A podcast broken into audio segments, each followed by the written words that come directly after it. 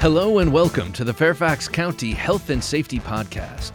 Coming up, learn about QR codes for your COVID 19 vaccination status. A new effort to collect face coverings, especially for children.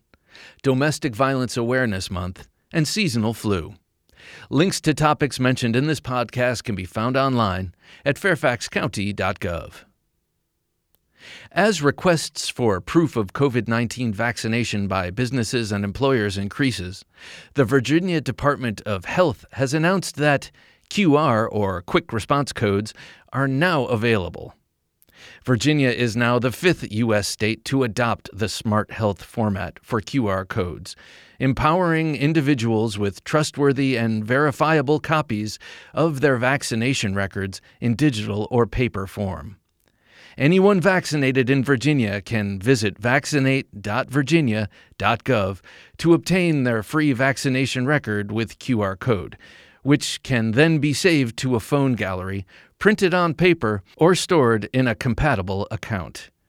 QR codes are available to anyone whose vaccination records include a working phone number and is in the Virginia Immunization Information System.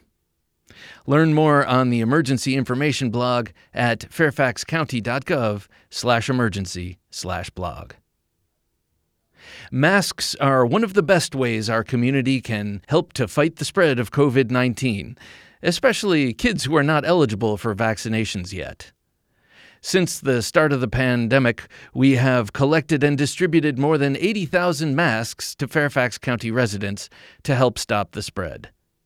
This time, we are asking for your help to collect kids' masks. Our goal is to collect 10,000 masks in October for our younger residents, toddler and youth, who are not vaccinated. The biggest need right now is small masks for toddlers and youth size masks for school age kids. We have requests from our nonprofit partners that we cannot fill because we don't have enough masks. You can help by donating either homemade face coverings or store bought masks. All masks must be new and unused. Fairfax County is currently accepting donations at all local police stations. As we honor October as Domestic Violence Awareness Month, the Fairfax County Police Department, in partnership with the Fairfax County Sheriff's Office, the Fairfax County Juvenile and Domestic Relations Court, and other community partners, have joined more than five dozen jurisdictions in Virginia in offering the Hope Card to victims of domestic violence who have obtained longer term protective orders. The free laminated wallet sized Hope Card is a new way of enforcement of protection orders and a new resource for victims of family abuse. While it is not a substitute for a protective order, Hope Cards are a more durable means for victims of domestic violence to provide information about their existing order to law enforcement. The Hope Card can reduce the time on scene for officers responding to incidents of protection order violations, allow our officers to verify if there is a valid protective order in place, and can provide a sense of security to victims. It will also assist in officer safety by informing law enforcement about weapons involved in the incident resulting in a protective order. The Hope Card is intended as a more convenient way for people who have permanent 12 month or longer protective orders to always keep relevant information about their orders with them. For more information about the Hope Card, you can contact the Fairfax County Police Department's Victim Services Division, main line at 703 246 2141 or the Fairfax County Domestic Violence Action Center at 703 236 4573. With COVID 19 and influenza season starting, it's more important than ever that everyone do their part to help prevent the spread of respiratory illness. Health experts urge everyone six months of age and older to get a flu shot this year and every year.